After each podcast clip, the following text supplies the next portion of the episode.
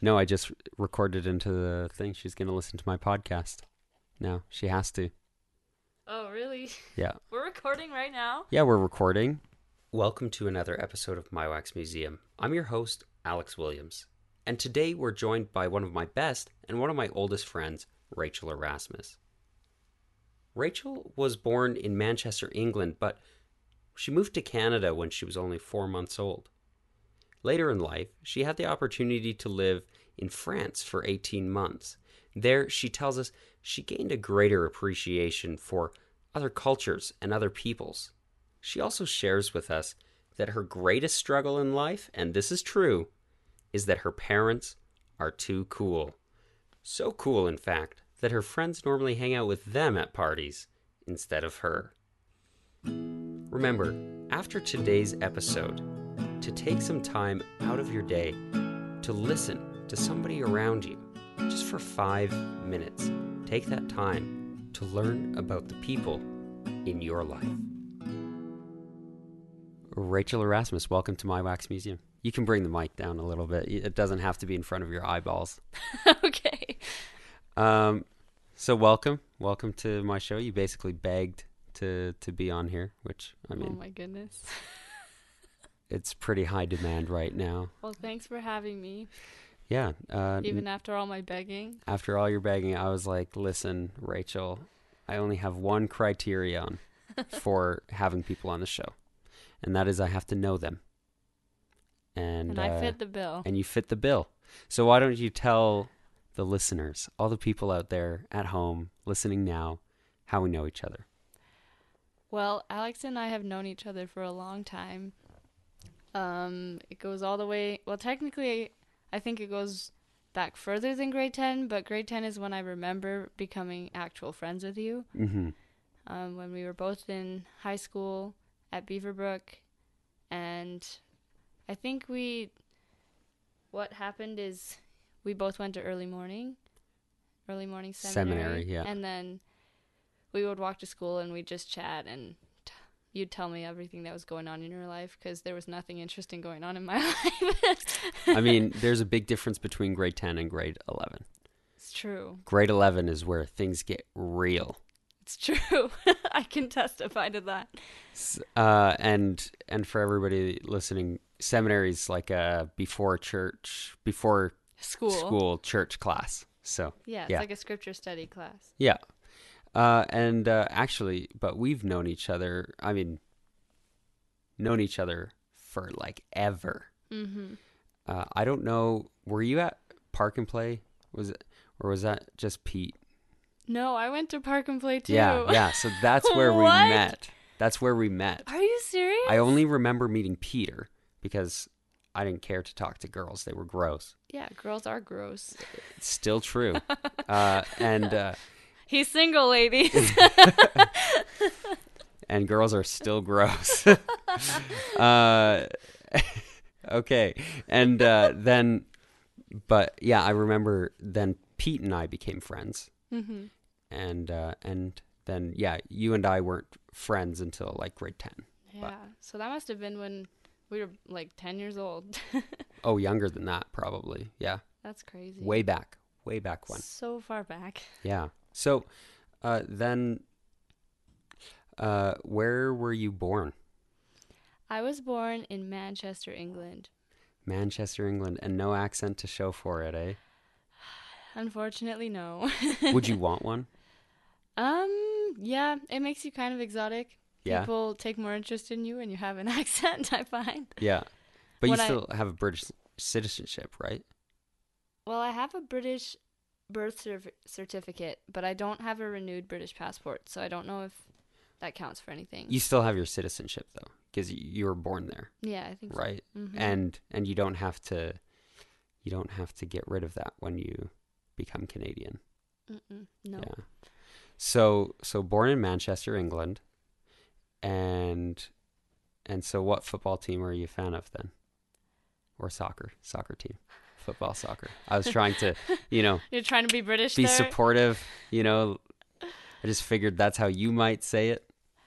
Um, honestly, I don't really follow it too much. Okay, okay, Yeah. which is probably all the British people listening are like, how can you not follow football? Um, but if I had to choose a team, it would be Manchester United. Mm. Good pick. Good pick. I feel like that's everybody's default. Yep. If whenever I see somebody here wearing, you know, a jersey or shirt or sweater, it's, always Man U. Yeah, hmm Yep. it's pretty funny. Uh, and then, and then, how long did you live there? I sorry. Um, I lived there for four months, Wow. and then we moved to Canada. Oh, is that short, eh? yep. And uh, and so you wouldn't have even known about the move. You weren't. A, I was not Aware. aware. and where in Canada did you move to? Here, Calgary. To Calgary. Yep. Oh, I think we lived in the north first, Oh, okay. and then we moved to our old house in McKenzie Lake. We lived there for most of my life. Yeah, you were there forever. Yeah, for probably like uh 16 or more years. Yeah. Um yeah, and then we moved to Mahogany. So, Nice, nice. And uh, and what? Because your parents are both English, Mm-hmm. so why leave? What moved you guys? My dad's work. Um they gave him a few places to choose from actually, and they decided on Canada. Really? Do you know why? They I don't know, it felt right. Really? yeah. Hmm. Spent a lot of time pondering about it and decided on Canada. Well, I like Canada, and I like you guys as my friends, so I think you made the right choice, in my opinion. I Uh, think we did too. and and so, what has your experience been like living here? Um, I don't think it's very different to yours. Well, I mean, I mean, what do you what do you like about it? What do you find particularly nice? Um, well, I don't really have anything to compare it to. Well, I guess other than my time in France, but that wasn't really me l- living there per se. What I really like about Canada is not the weather, but I really like the people. I think the people are really polite and but they're also like they're pretty genuine. Mm. Um, and I, I don't know. I just like living in Canada, and you know, it's a free country. Yeah, voted today, yep, the date of this recording. yep. It is now almost too late to vote, but And by the good- time this comes out, it will definitely be too late to vote. You missed the boat. yes. And so so you mentioned living in France.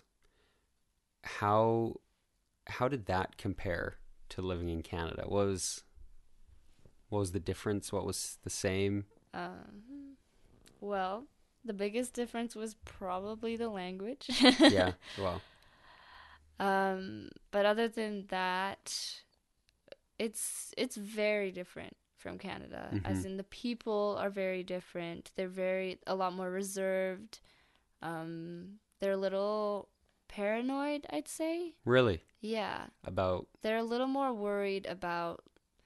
It, you can understand with what they've been through, like the terrorist attacks and all that. Right. But they're a lot more scared of like strangers and uh, people they don't know coming up and talking to them. Like, um, but it's also like France is very culture rich country. Mhm. There's so much to learn and what I found out is that most French people know a lot about their country's history.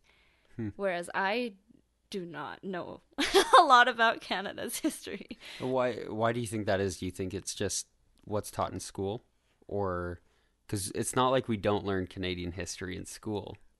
Yeah, I I don't know. I think I honestly don't know why. I just I really admire it. Like it gave me motivation to learn more about Canada's history cuz people would ask me like why does Canada have a Thanksgiving? Like why is it Mm. different than American Thanksgiving? And I could not give them an answer. And that yeah. I so felt kind of dumb. oh, well maybe I should learn a little bit of this. Yeah. And of course, I mean, you're not going to learn everything. You're going to, No, you know, that, that would be impossible. yeah, there's a lot to know. Uh, but what, and so, and so did living over there, did it give you a bigger appreciation of your country, of Canada? Um, I think it gave me a greater appreciation for all cultures. Yeah. It made my it made me want to learn more about other people. I think cuz I before living there I like I like meeting new people, but I guess I hadn't really thought about meeting new cultures cuz most people I meet here have a very similar culture to me and the friends I have have very similar cultures, but go living in France I met so many people from all different parts of the world who spoke all kinds of languages and hmm. had all different kinds of cultures and it made me just realize how diverse the world is Right. but living in my little bubble here in Canada I didn't see that before That's that's interesting. I mean, even even though Canada's very multicultural, you still felt like you didn't get exposed to as much while it's here. I feel like Canada claims to be multicultural but compared to like living in France like it's so different Really? it's so different Hmm. That's it. That's interesting to me because I've always, I mean, I've lived in Canada all my life. I've always seen it as multicultural and and kind of having that. So, what's what's the difference in that variety of cultures? I mean, it could just be that I didn't really put myself out there, whereas in France, I was always talking to people and meeting people. So, but I think it also has partly to do with the amount of refugees in France. Right. There are a lot of people from Africa, from South America, from the Middle East, just everywhere Really. and you also meet tourists from all over the place and so whereas in Canada it's not really a touristy place and Yeah, at least not in Calgary and Yeah. the suburbs of Calgary where we live.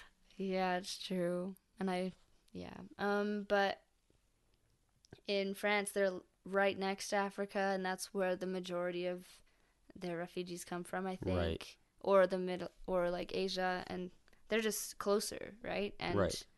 a lot of people in Africa speak French and so they go to France Right, because it's a common language. That makes sense. yeah And so, uh, going back a little bit to growing up in Calgary, uh, you lived in pretty much the same house your whole life.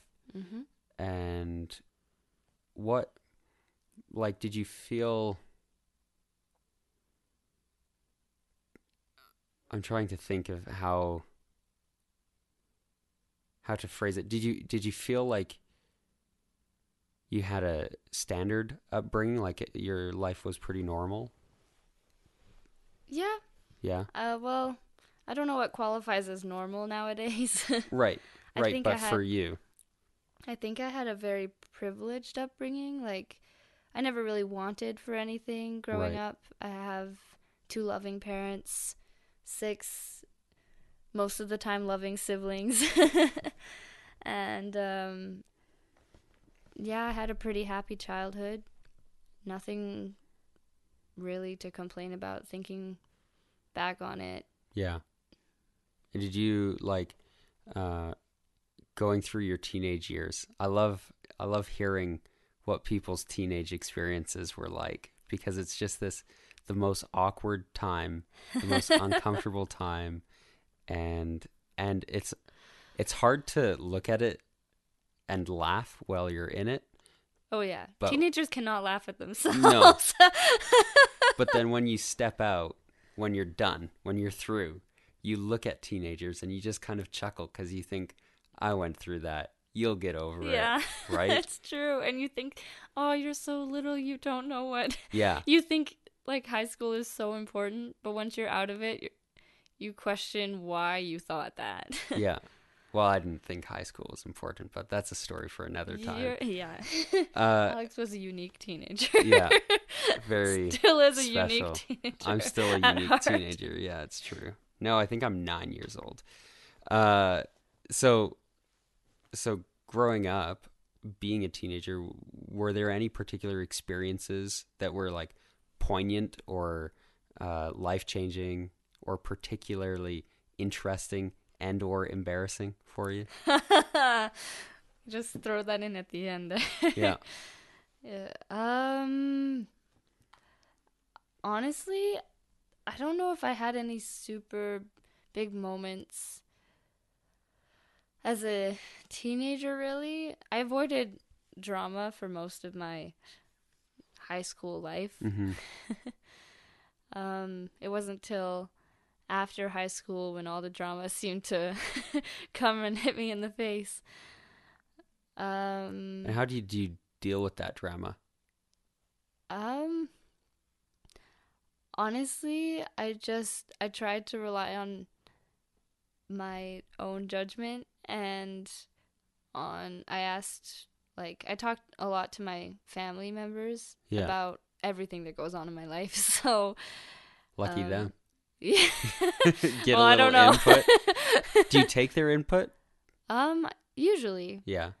I usually uh yeah, I'd say I'm I trust my like I really respect my parents and my siblings and so their opinions mean a lot to me. And so whenever I'm trying to make a big decision, I'm I usually talk to a lot of them, not just one. I talk to like my parents and my sisters and my sister-in-law and it's but it's I love having so many people to reach out to Right. because I also have friends that I talk to about it, and so I'm just I'm very blessed. Yeah, I mean, do you think? Because I mean, you have a lot of friends, uh, but you also have a big family, hmm and so do you feel like they're just kind of like built-in counselors and friends and stuff? Uh, do you see them that way, or are they sometimes burdens weighing you down? well, I don't know if they're ever gonna listen to this. Probably. No, I don't. I don't see them as burdens. I I really do see them as like built-in lifelong friends Hmm. and I guess counselors. Although I don't really see them as people I sit down to have a session with, and they're like, "Well, tell me how you feel." yeah, yeah. Although that's what they say pretty much. Tell me how you feel, and then they tell you how they feel about it. yeah, it's true. Usually counselors don't do that. Yeah. Well, listen, this is what you should do. Slash his tires. This is what I would do if. I was in your situation. Yeah, it's a little it's a little special counselor, right? His Mhm. family. Uh, and and so how how did that benefit you growing up? Because you mentioned you had a privileged upbringing with all these people surrounding you and stuff. And so how did that big family, those built-in friends and that built-in kind of advice feedback system in your life, how did that help you? Um, I think it helped me to worry less about things. I've never been a huge worrier. And I think part of it is probably from knowing that I have people in my corner. Hmm. That no matter what I do, no matter what happens in my life, that I'm always going to have my family there for me and the my friends that have always been there for me. So, I think that is a big part of who I am. And how do you put yourself in other people's corner? How do I put myself? Yeah, like what do you do to be in someone else's corner for them? Um, well, I try and be there for them. Um, I try and keep in touch with people as much as I can, especially if I'm in another city. Mhm.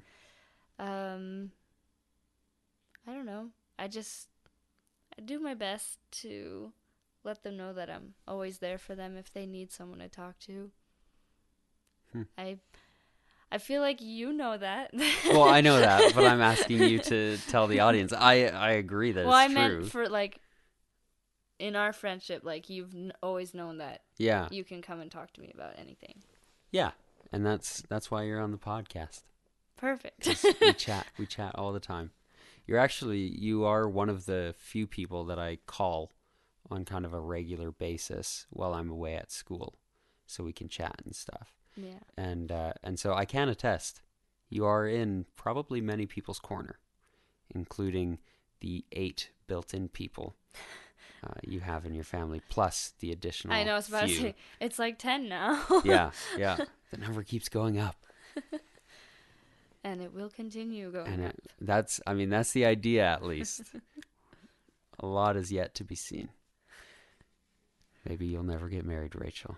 I wasn't talking about my husband. I was talking about my siblings getting married. Oh, so okay, so you're not getting married, but the rest of them are. Yeah. Oh, okay, okay, that makes a lot more sense then. I, I can see that. I can see that. Um, and then, and so, growing up, you had that, and then you moved away to France uh, for a mission, Mm-hmm. uh, and and that was for the Church of Jesus Christ of Latter Day Saints, and you did not take those built-in people with you. I did not. You took nobody with you. Just myself. And so was that was that hard for you to do to just leave? um, initially, no. I was very, very excited to go on a mission. Mm-hmm. So saying goodbye at the airport was funny for me because I was not sad at all. Really? No, I was not sad. I did not cry. I did not get emotional. I was pretty much jumping up and down. I was so excited. And my parents and my siblings that were there were like tearing up and trying not to cry. and there was me going, okay, bye guys. I'll see you in 18 months. Holy cow! So you weren't even sympathy crying. No. Really Oh wasn't. wow! Well, I was trying to like keep, I guess I was trying to keep down my Excitement because you just you didn't want them to think like like I didn't care. I think the closest I came to getting emotional was when my mom hugged me goodbye. mm, But even then, it wasn't. I was still fine. really. but it got harder afterwards. Um, so at the MTC, the training center for missionaries, um, I was there for six weeks, and I think that's when it really hit me that I was, I was gone. Like I was not coming home for a long time.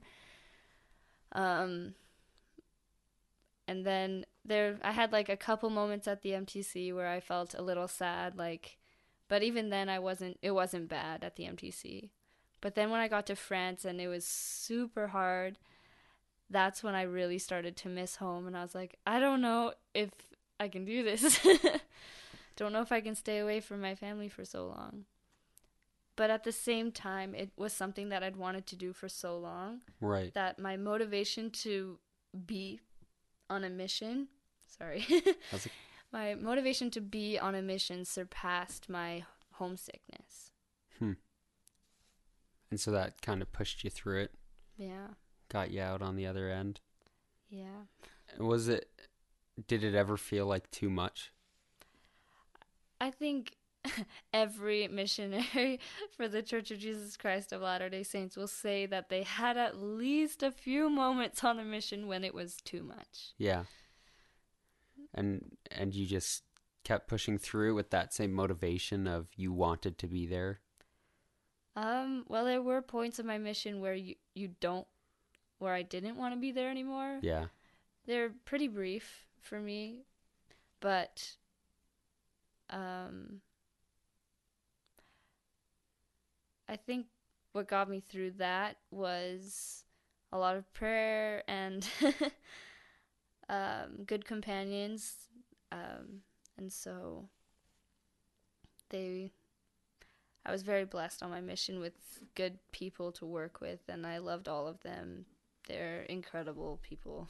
Yeah. That's awesome. And then and so then I mean you built up people out there that you knew and that you loved hmm and uh, and were in your corner and then you left them. Yep. and so, how did that feel? it was don't think I'm an awful person, but it was kind of the same as when I left cuz those I feel like those things don't really hit me until later. But whenever I was leaving an area that I'd been even if I'd been working there for a long time, Right. I think a part of me knew that it was time to move on, and at the same time it didn't really hit me that I might not see them again. Right. I think the only time it really hit me that I was like leaving somewhere was when I was going home. Like when I was leaving the mission and it it hit me once and I like cried like a baby on my um mission president's wife's shoulder Yeah. in the temple and then um actually it was my first mission president's wife because I had two and then after that I was just I think I was just kind of in shock. Really. yeah. And and then when did it when did it really hit you that you were home? Um oh, I don't even know cuz when I got home my whole family was there to greet me and I was still just in shock. I remember being scared to see my family. Really? Yeah, I was actually really scared. It was kind of weird. But I was like I um when you're coming out of the arrivals gate, like I remember being s- so worried that I was going to see them like through the doors before I had actually come through and I was just like I don't know if I'm ready to see them. Cuz I feel like that's I knew that once I like seeing them would just remind me that I was not on the mission anymore. Right. like this was the end of a huge part of my life. Yeah. um i remember like hesitating. I was like okay i need to go. So then eventually went through the doors and my saw my little brother and my dad like sprinting at me it was so fun Well, and your family changed a lot during that time. I mean, a year and a half. yeah my brother my older brother got married peter got married He got married while you were gone? yeah Oh, I didn't you- realize you weren't here for that. alex Well, i'm just kidding um a lot's happened. But yeah, Peter got married. Um which I knew that was going to happen before I left. Yeah. Uh, what I did not expect is for my little sister to get engaged. hmm So by the time I got home, she had been engaged for 5 months and they were getting married in 3 or no, 2 months. Wow. yeah. Yeah, they. Oh, yeah, you've only been home for what, a year? Yeah, it's coming up on a year this month. Oh, wow. Yeah. And Ben and Lizzie have only been married that long? They are It feels like it's been like three years. They've been married for 9 months. That's crazy. That is crazy. I know. Yeah, no, it feels like years, though. That's weird. Time flies when you're having fun, you know? it's true. And so you made it back in time for that. Was that. I mean, you already knew Pete's wife, Abby. Mm Mhm. We're And like so- best friends. Yeah, so that that wasn't like a, oh, nice to meet Nice you, to meet right? that was like a wife. hug, greeting, you know, good, so good to see you, you know. yeah. I'm sorry I was an awful person and didn't come to your wedding. uh, uh more like you guys are awful people for, For not waiting. Right. I'm sure they feel that way. Uh, no, they don't. they do not. they wouldn't. Well, I think Abby would. At least Abby was sad that I wasn't there. I think Peter was just excited to marry Abby. yeah, but I, I mean, you know, I'm sure she's happier that she got married, yeah. right? They were really sweet though. Abby sent me for my birthday. They sent my birthday was like a week after their wedding. Right. For my birthday, they sent me um, a necklace that all the bridesmaids had worn for the wedding. Oh, that's nice. So I was like sort of part of the wedding party, just Right. Not physically In there. heart. And I wore that necklace like every day for the next few weeks. really. Mhm. That's awesome. That's sweet. I like those nice little. It's thoughtful. yeah. It know? was really sweet. Like it made me really happy that they had thought of me. They got me that and something else, but I don't remember what it was now. Sorry, Pete. oh, Peter got me a name tag um that said elder on it, which is like Why? it was in French too, and he didn't speak French on his mission, but he ordered it specially when he found out where I was going. And so, and it, but it was for him. Like- no, he just sent it to me and thought it was funny because it said elder and not sister on it. Okay. Weirdo. Thanks, Pete. Wow. I still have it.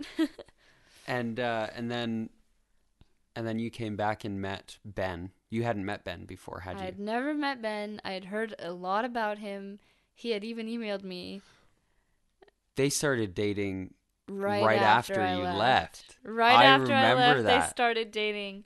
Yeah. And then I remember her saying things like, I think I love him. Like, I think. And she started talking about, like, being in love and getting married. And I was just thinking, what? You don't like boys. Remember you when I left? She just. She's like, boys are the worst. yeah, and then literally a month later, she starts going out with Ben. Yeah. I remember that. I remember meeting him. Great guy. He I is like a him. great guy. Ben, you're great if you listen to this. I hope may, maybe maybe he didn't. Maybe he started listening and didn't make it this far. It's okay. That'd be sad. I ben, we talk about you. I do this more for me than for Ben, but it would be really nice if Ben listened. Just saying. I'll let him know. Good. and then uh and then so you you meet Ben and what okay, being away from your family. I really like to know when I hate it when my siblings are talking about someone. No, I don't know who that is. yeah. Right? So what was that like hearing about this guy? It was really weird because I heard about him from Lizzie, but I also heard about him from like my parents and my Right. siblings. And Lizzie could obviously she couldn't say anything bad about Ben. She's just Right. Ben is he's so great, he's so handsome, he's wonderful.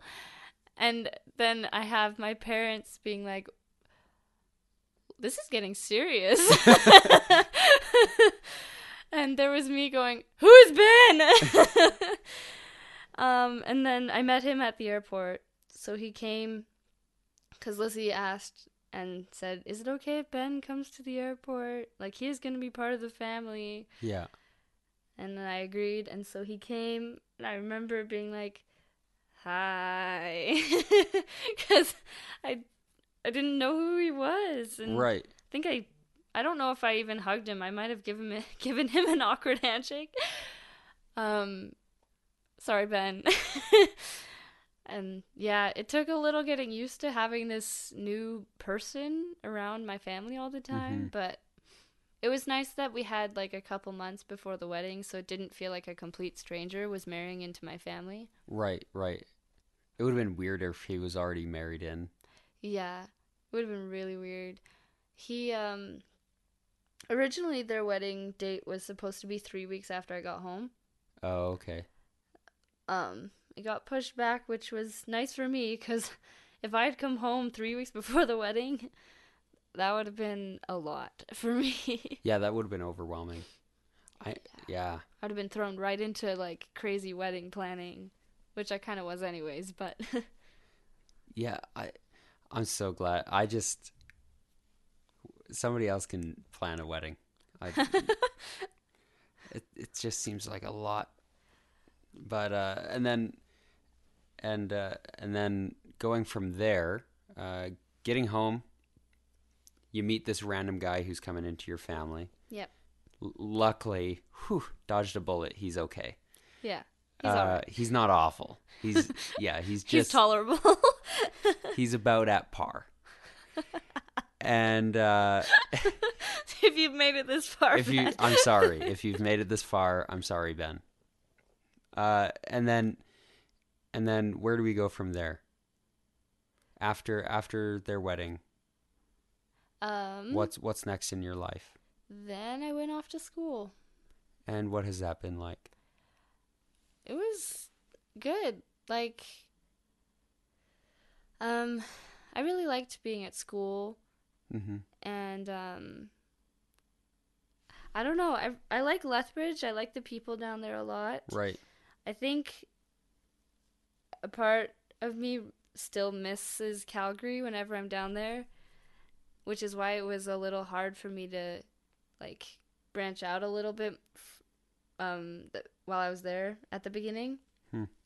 Um and so but then this past semester I've really I've made some more friends and I've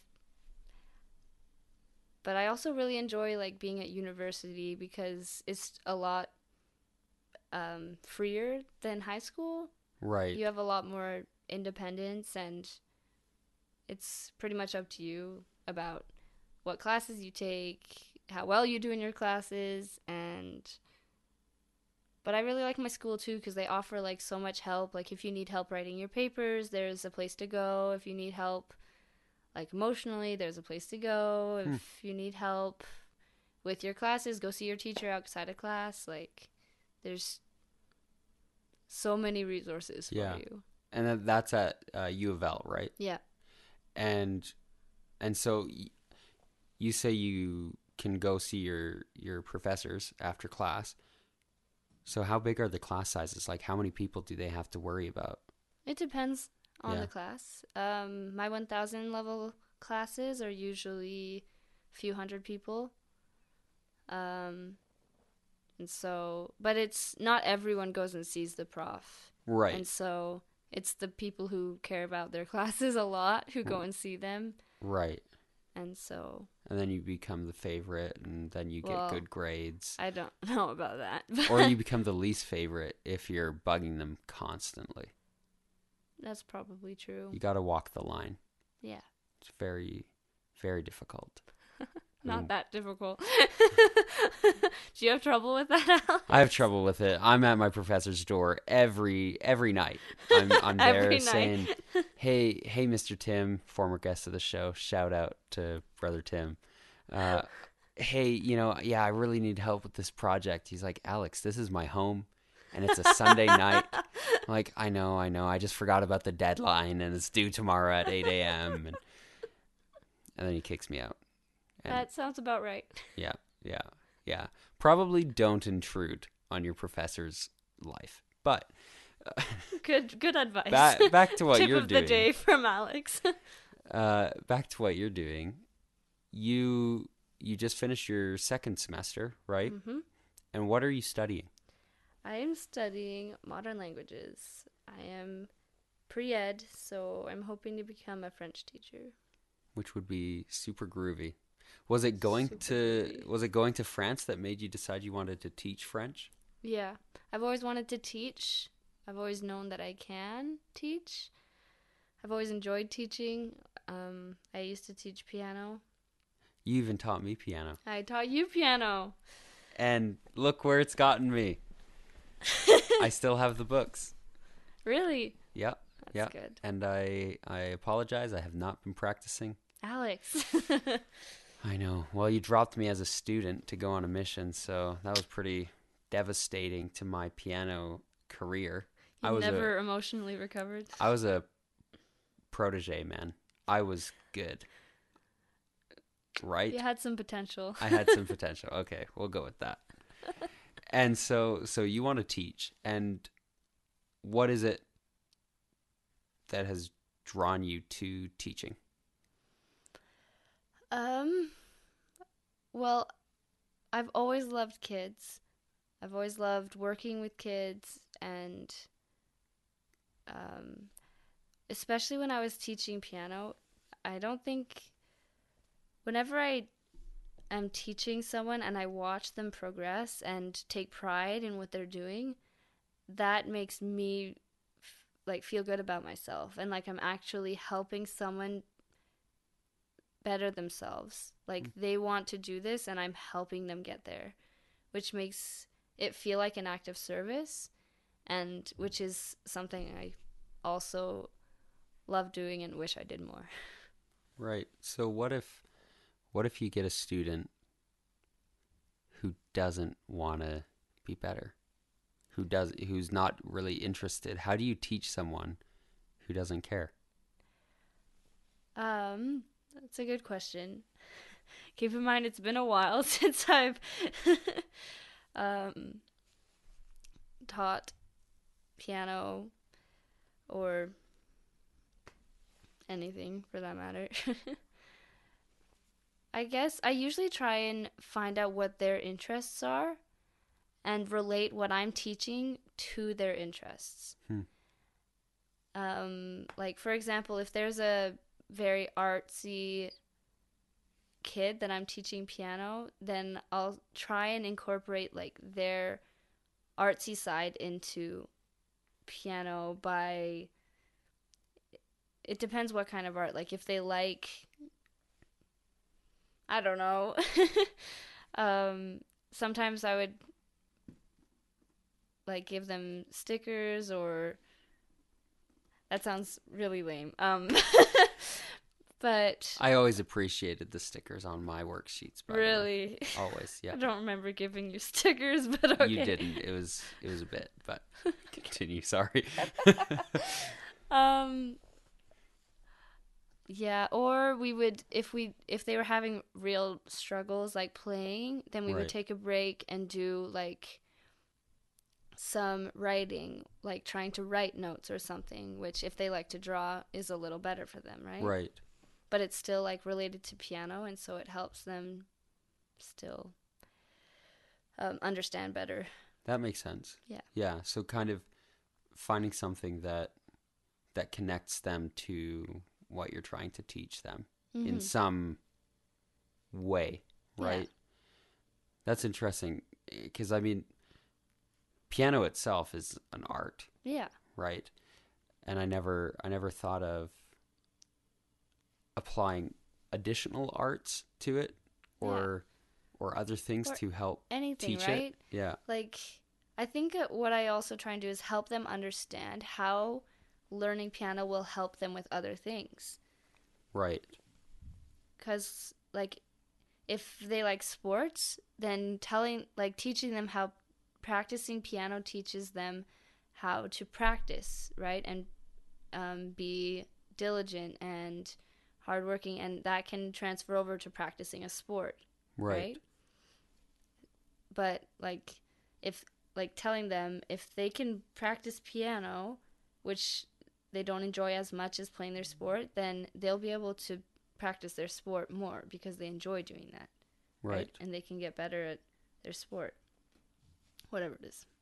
I don't know. Does that make sense? Or? Yeah, yeah, yeah. I think, I- mean, it, it's like with a lot of things, it makes different connections in the brain.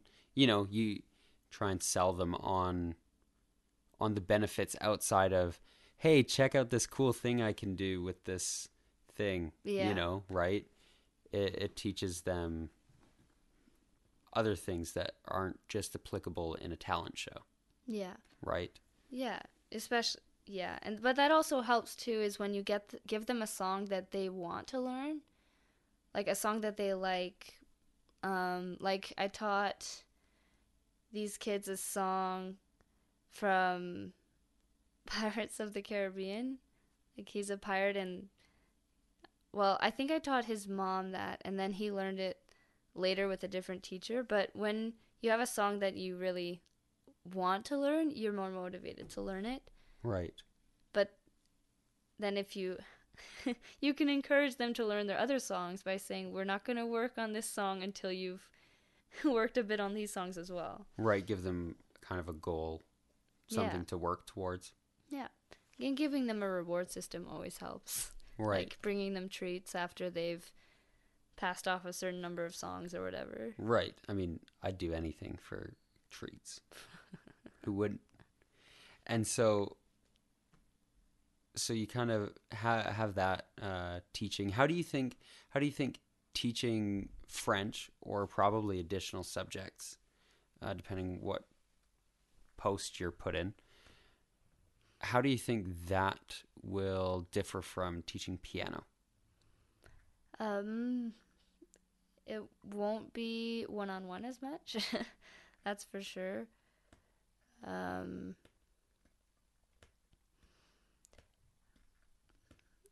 Honestly, well, it'll be different because the kids won't you think that some kids don't like learning piano, but well, a lot of kids don't like going to school and don't Right. like taking whatever class you're teaching. Right. And so I'll have a lot more unruly kids to work with and um I think it especially at the age I want to teach, which is middle school age, Mm. That's a very difficult age to teach and when people they kids really they don't know who they are they don't they're trying to figure themselves out and so that'll be a challenge but Yeah, yeah, I think uh, that that's a very uh, crucial time because I mean, like we said, everybody has embarrassing stories from that age, except for you, apparently. I never said i didn't have embarrassing stories we just moved past it and can we do that again Uh, and then, so when when you're dealing with these kids, how do you plan to have patience? Do you have patience? Are you a patient person? Um, I think it depends. Um, I feel like with most people it depends. Like some people can have like infinite amounts of patience for one thing, but then there's this one thing that drives Mm. them insane and whenever it happens they just can't handle it. Yeah. I I like to think I'm a pretty patient person when it comes to people. Um I don't think I'm very patient with technology or um I don't know. I haven't really thought about it, so I don't know. You'd have to ask someone who knows me really well if I'm patient. Well, I know you really well, Rachel, or I think so. and uh, I think you're pretty patient. I mean, like you said, there are some things that people are less patient with mhm. than other things. Uh, but yeah, is there is there a way that you have patience that you help yourself to have patience? Um, I don't know. I think something that my mom always says is that who we it was when when we were growing up and we are talking about like someone at school who annoyed us or someone that we don't like very much or whatever Mm-hmm. our mom would say that's someone's child. And every time she said it we'd be like ugh mom we get it. You're a mom you empathize with other moms we get it um but it's true and i think thinking that when dealing with other people helps me to remember that even if this person is getting on my nerves at that time or that me and this person don't get along, there's people who care about this person. Right. And they're still a human being. They still deserve to be treated with respect and um, consideration, you know? Yeah. Uh, that's hard sometimes. Well, yeah. You know, there there are some people, you know, uh, but but yeah, that's true. Everybody is somebody else's child. Everybody has a has a mom who hopefully loves them, and and if their mom doesn't love them, somebody does, hmm right? There's somebody out there that cares for that person, Yeah, exactly. and uh, I mean, maybe they have kids, It's true. right? Kids uh, generally look up to their parents, especially when they're young kids, and and you, you know, that's a hard. I think that's a hard perspective to have, and uh, and that came largely from your mom teaching you, hmm yeah, and uh, maybe to. I don't know. We'll kind of start winding it down. I want to hear a little bit about uh, maybe a few other lessons your parents have taught you that have benefited you and that will continue benefiting you?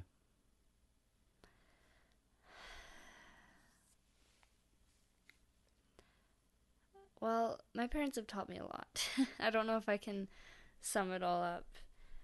They have always been incredible examples of, to me of hard work. Um, they both they got married very young and um, started off their life together with next to nothing. but my dad has worked like crazy his whole life to support my mom who they had a baby right away and didn't stop there and he's always worked super hard to provide for his family and i remember like um, this one christmas he had he didn't have a job at the time. He had um, been laid off or something. And um, i remember him I don't remember like being there, but I know the story that our parents asked told us about it like we don't have a lot of money this year. And so we were like we don't need presents this year. We can just we'll just have christmas. And my dad says it was his favorite christmas hmm. that we've ever had. And although my dad is he does very well he has always taught us that it is not it's not the material things that really matter in life. And he's always taught us to be frugal and to not waste money and to save and to get a good education and i don't know i just i re- admire my parents a lot and i know pretty much everyone who meets my parents just sees them as these incredible role models, and I never disagree because they are. hmm. Yeah, yeah. Uh, I know. I mean, being in your friends group, I can attest to that. When you uh, come to my house and talk to my parents instead of me. hey, you know what? Why do you think I'm recording this podcast with you? Next, I'm having your dad on the show. you should. I should. He I has should. an interesting life to share. He does. He does. And I, I mean, I've been fortunate to hear a lot of it. Uh, being able to know you guys and associate with your family over the years, and uh, and so looking forward into the future. I mean, you come from a great family uh, you have a lot of friends around you. You're going to school. You're, you know, working hard. When you're 80 and looking back, hopefully you're not dead for another 20 years by the time you're 80. But, yep. you know, I, I like my friends to live to 100. That's the goal I set for each of my friends.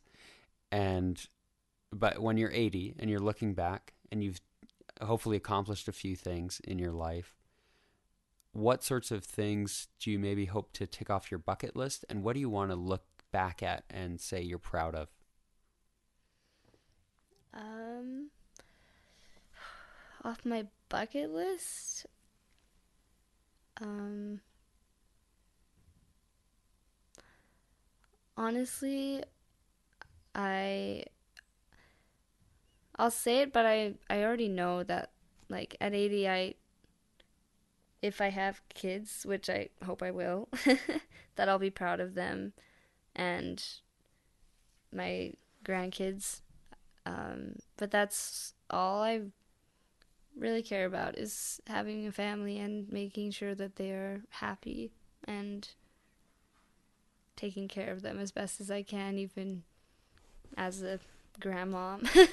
right. You know, I don't know. I like I have some more material like dreams, like traveling a bit more, and I don't know, getting a good job. But my number one priority is having a family. Hmm. I think it's interesting. Uh, I think you're the 40th. I think you're the 40th person I've interviewed, maybe the 41st. And the most constant theme has been family everybody that I talk to, even the people who throughout the whole conversation talk mostly about, you know, the cool things they do or the fun things they do whenever I ask them what they want at the end of it. It's always family. It's always that the, those memories and that time and that posterity, right? Mm-hmm. And uh, and so I think it I think it's an interesting testament to to people, you know, to to what we we ultimately care about. Um, and I could wrap it up there, but I I am curious where you want to travel to. Uh, that's a good question. Um, I've always wanted to visit Australia. Mm-hmm. I'd like to see a bit more of Europe, like maybe visit Italy, Hmm. um, the Netherlands, um, Greece, those kind of places. I've heard um, Switzerland is beautiful. Um, I'd also like to visit like Africa or South America. Pretty much, it doesn't really matter. I I want to see the world, but I know I can't visit everywhere. Right. Well, maybe you can. You never know. you never know. We'll just have to wait in suspense until the next time you come back on my show. uh, but yeah, thanks thanks for sharing.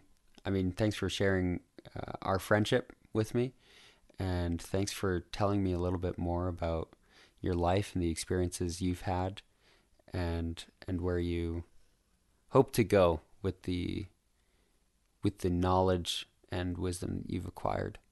So, thank you. No problem. And thank you for listening today. Not just to this episode, which I appreciate, but to the people around you in your life. Like Rachel's mom told her, that's someone's child. If you remember that and you look at the people around you in that light with a little bit more love and a little bit more care, sit and lend a listening ear, I guarantee you, you'll both be benefited.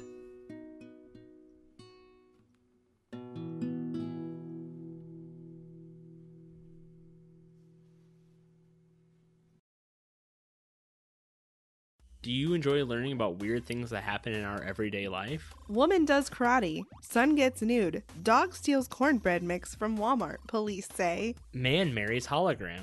UK installs knife surrender bin to curb knife crime. Criminals steal all the knives. Just search Tessa and Elliot argue. That's E L L I O T. Or visit TessaElliottArgue.com.